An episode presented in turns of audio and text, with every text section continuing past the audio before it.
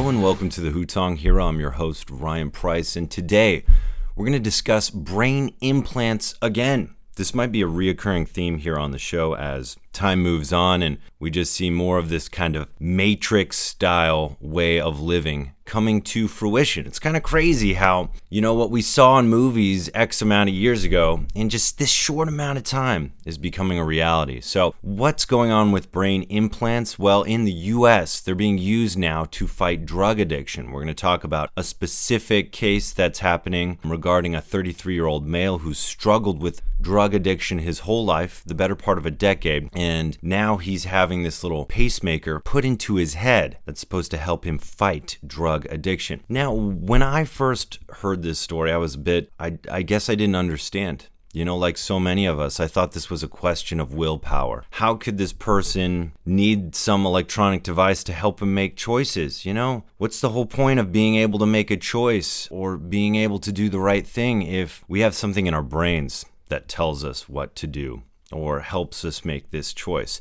So, this was my initial reaction looking at this story. But then I started to do some research and understand drug facts. So, before we get into this, I want to read something that the NHS published about drug addiction to better paint the picture here of maybe what's going on with these people. So, what is drug addiction? Addiction is a chronic disease characterized by drug seeking and the use that is compulsive or difficult to control despite harmful consequences.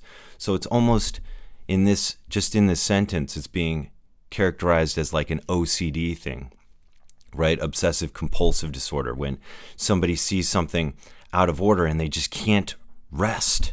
They can't relax. They can't do anything until this order is restored.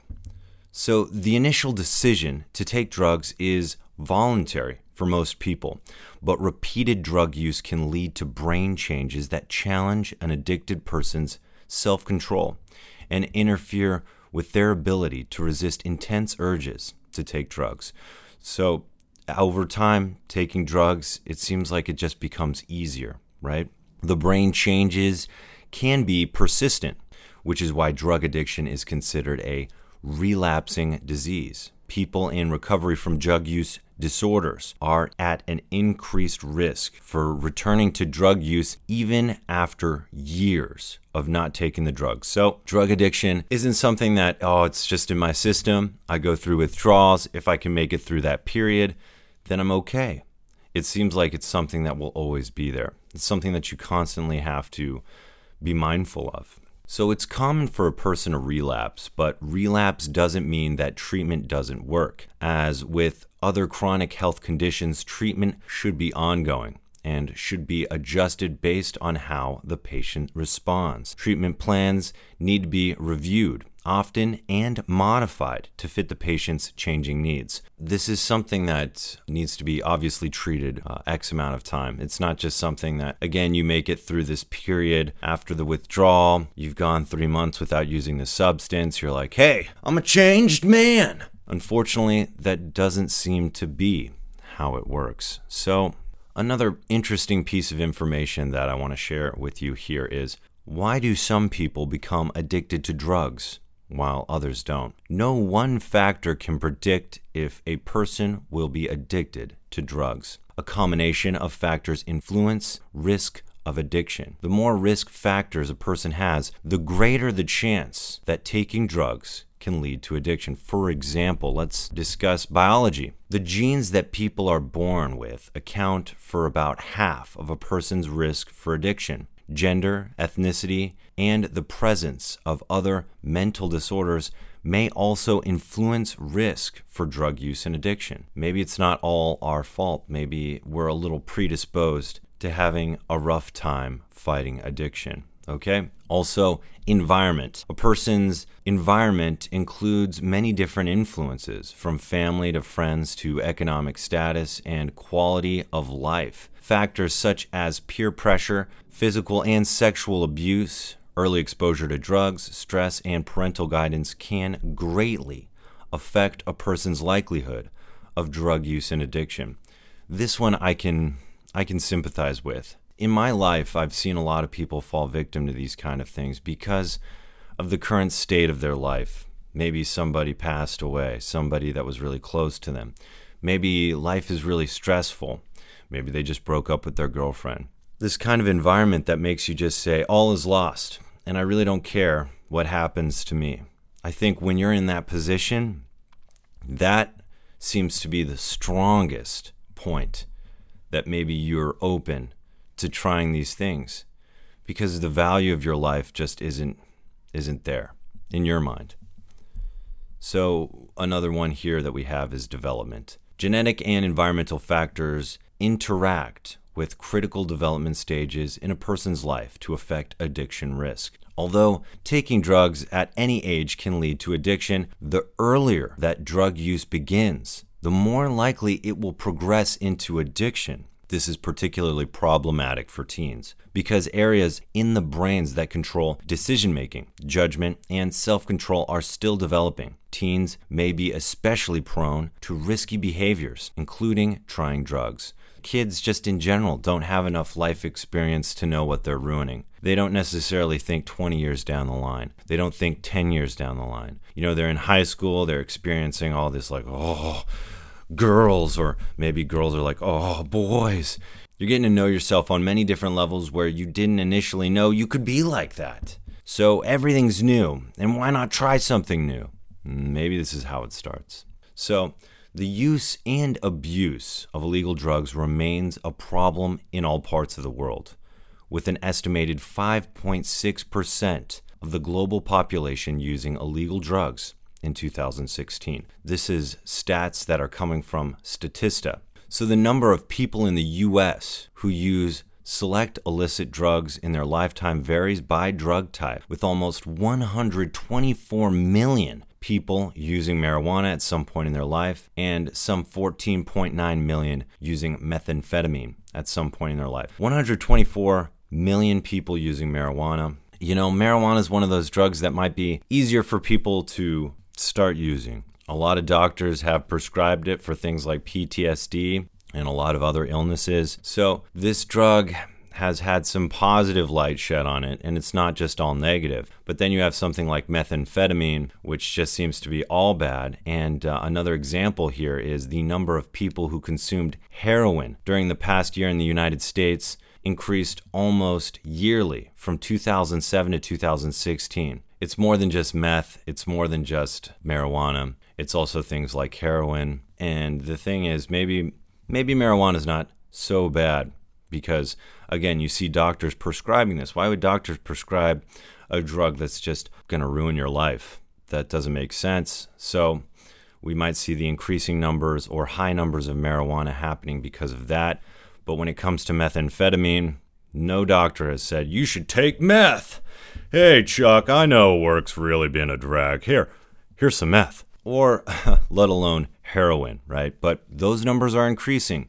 People are seeking and using illegal drugs, drugs that have no benefit. And the scariest thing is, again, remember that the sooner you do drugs, the more hard your life might be in staying away from drugs, right? That's what that NHS article had said. So, the number of substance abuse treatment facilities in the US, which focus on drug and alcohol abuse, was reported to be at around 13,585 in 2017.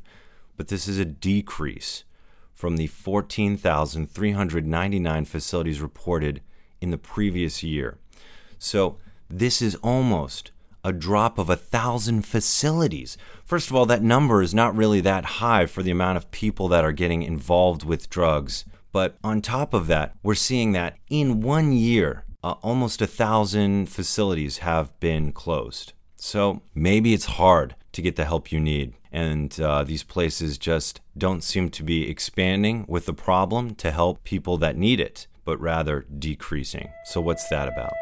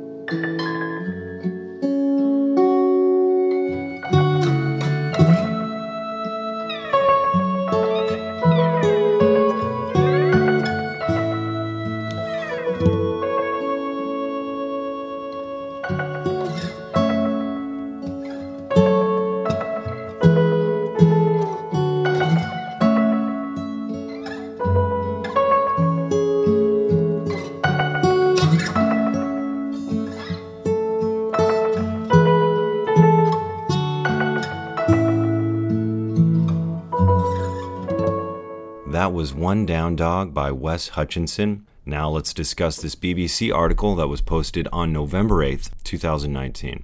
It's discussing a surgery that a Gerod Buckhalter had, who's 33 years old. He's struggled with substance abuse for more than a decade, with many relapses and overdoses. Now he's going to have surgery. The lead doctor on this surgery is Ali Rezai, who's describing the device as a pacemaker for the brain. The doctor has added that it was not a consumer technology and should not be used for augmenting humans. So, a little background on Mr. Buckhalter.